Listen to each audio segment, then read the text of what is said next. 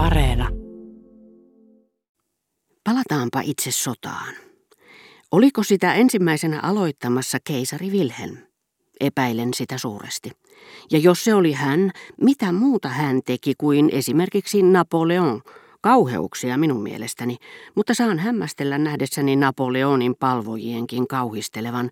Ja vielä samojen ihmisten, jotka sodanjulistuksen päivänä huudahtivat kuin kenraali Pau. Tätä päivää olen odottanut 40 vuotta. Tämä on elämäni suurin päivä. Luoja tietää, että kukaan ei protestoinut voimakkaammin kuin minä, kun kansallismielisille ja sotilaille raivattiin kohtuuttoman suuri tila yhteiskunnassa. Kun jokaista taiteiden ystävää syytettiin puuhailusta isänmaata vahingoittavien asioiden parissa. Kun kaikkea kulttuuria, joka ei ollut sotilaallista, pidettiin turmiollisena. Aito maailmanmies oli tuskin mitään kenraalin rinnalla – Kerran piti vähältä, että eräs hullu nainen olisi esitellyt minut herra Sivetonille. Te sanotte minulle kohta, että minä yritin ylläpitää vain seurapiirien käytöstapoja, mutta vaikka ne näyttävätkin tyhjänpäiväisiltä, ne olisivat saattaneet estää monet ylilyönnit.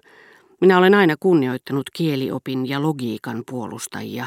Nyt 50 vuotta myöhemmin tajutaan, että he ovat torjuneet suuria onnettomuuksia. Meidän kansallismielisemme ovat pahimpia saksalaisten vihaajia. He puolustavat viimeiseen mieheen ajatusta jyrkimmin. Mutta 15 vuodessa heidän filosofiansa on täydellisesti muuttunut. He kyllä kannattavat sodan jatkamista, mutta vain tuhotakseen sotaisan rodun ja rakkaudesta rauhaan.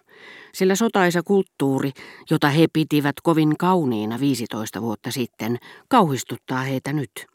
He eivät vain moiti Preussia siitä, että se on antanut sotilaallisen aineksen hallita, vaan ovat sitä mieltä, että sotilaalliset kulttuurit ovat aina ja kaikkialla tuhonneet kaiken, mitä he nyt pitävät arvokkaana. Ei vain taiteita, vaan myös kohteliaat tavat. Heti kun joku heidän arvostelijoistaan on kääntynyt kansallismieliseksi, hänestä on samalla tullut rauhan ystävä. Hän on vakuuttunut siitä, että kaikissa sotaisissa kulttuureissa naisella oli alistettu ja alhainen osa. Hänelle ei uskalla huomauttaa, että ritarien rouvat keskiajalla ja Danten Beatrice oli ehkä sijoitettu yhtä korkealle valtaistuimelle kuin herra Beckeen sankarittaret. Minä vain odottelen tässä, koska minut sijoitetaan pöytään istumaan huonommalle paikalle kuin joku venäläinen vallankumouksellinen, tai vaikka vain joku näistä meidän kenraaleistamme, jotka käyvät sotaa sitä kammoksuen, tai rangaistakseen kansaa, kun se kannattaa samaa ihannetta kuin he 15 vuotta aiemmin, jolloin se heidän mielestään oli ainoa ihanne, joka pystyi voimistamaan kansakuntaa. Onnetonta tsaaria kunnioitettiin vielä muutama kuukausi sitten, koska hän oli kutsunut koolle Haagin rauhankonferenssin. Mutta nyt kun hurrataan vapaalle Venäjälle, tämä hänen mainettekonsa unohdetaan. Näin maailma pyörii.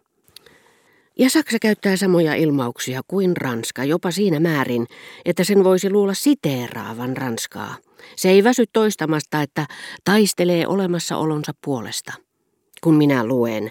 Me taistelemme leppymätöntä ja julmaa vihollista vastaan, kunnes saamme rauhan, joka suojelee meitä tulevaisuudessa kaikilta hyökkäyksiltä, ja jotta meidän urhollisten sotilaidemme veri ei olisi vuotanut turhaan.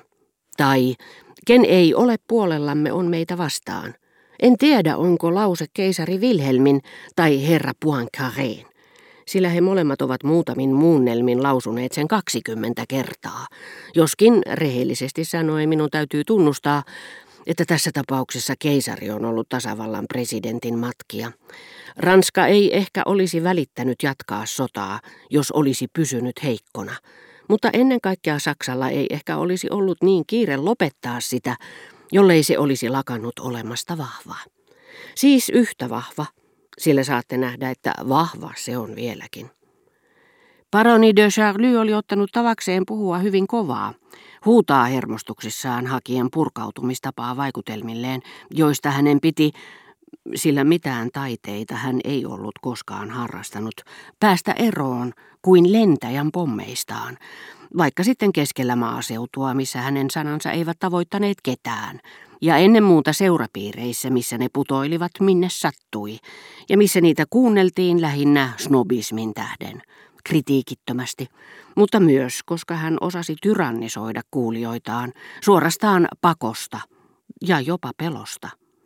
Boulevardeilla hänen paasauksensa oli lisäksi merkki halveksunnasta ohikulkijoita kohtaan, sillä hän ei välittänyt madaltaa ääntään eikä liioin väistää ketään. Hänen äänensä erottui siellä häiritsevästi ja hämmästytti ohikulkijoita. Kun he kääntyivät katsomaan, he kuulivat selvästi puheet, joiden perusteella meitä olisi voinut luulla tappiomielialan kylväjiksi. Minä huomautin asiasta, mutta se herätti paronissa vain hilpeyttä. Tunnustakaa pois, että se olisi hyvin hauskaa, hän sanoi, mutta eihän sitä koskaan tiedä. Hän jatkoi, me kaikki olemme joka ilta vaarassa joutua huomisen lehden pikkuuutisiin. Miksi oikeastaan minua ei voitaisi ampua Vincennin vallihautoihin? Niin kävi isosedälleni Angienin herttualle.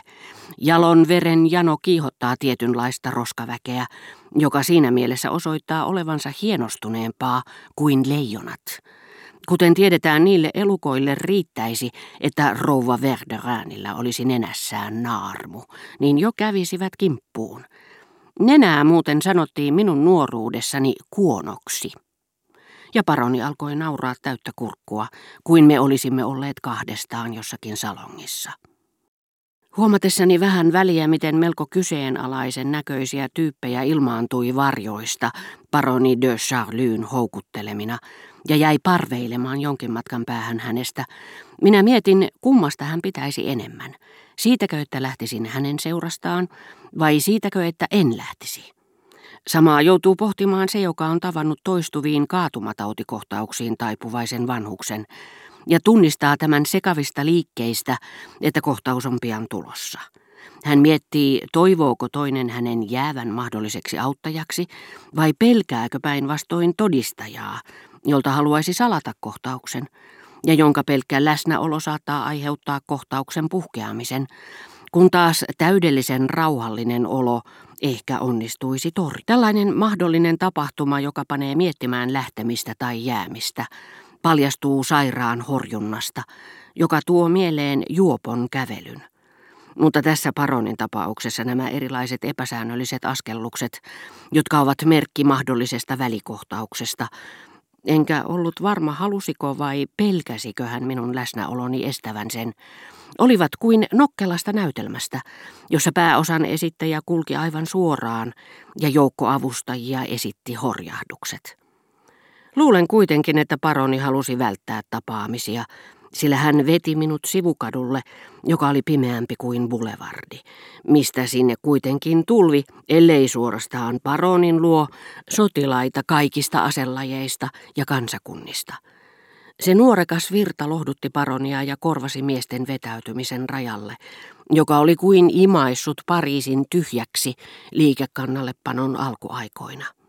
Paroni de Charlie ihasteli ihastelemistaan komeita univormuja, joita näkyi ympärillämme, ja jotka tekivät Pariisista kosmopoliittisen kuin jokin satamakaupunki, ja epätodellisen kuin taustamaisema taulussa, johon taiteilija on maalannut muutaman rakennuksen, vain päästäkseen ryhmittelemään niiden eteen mitä erilaisimpia värikkäitä pukuja.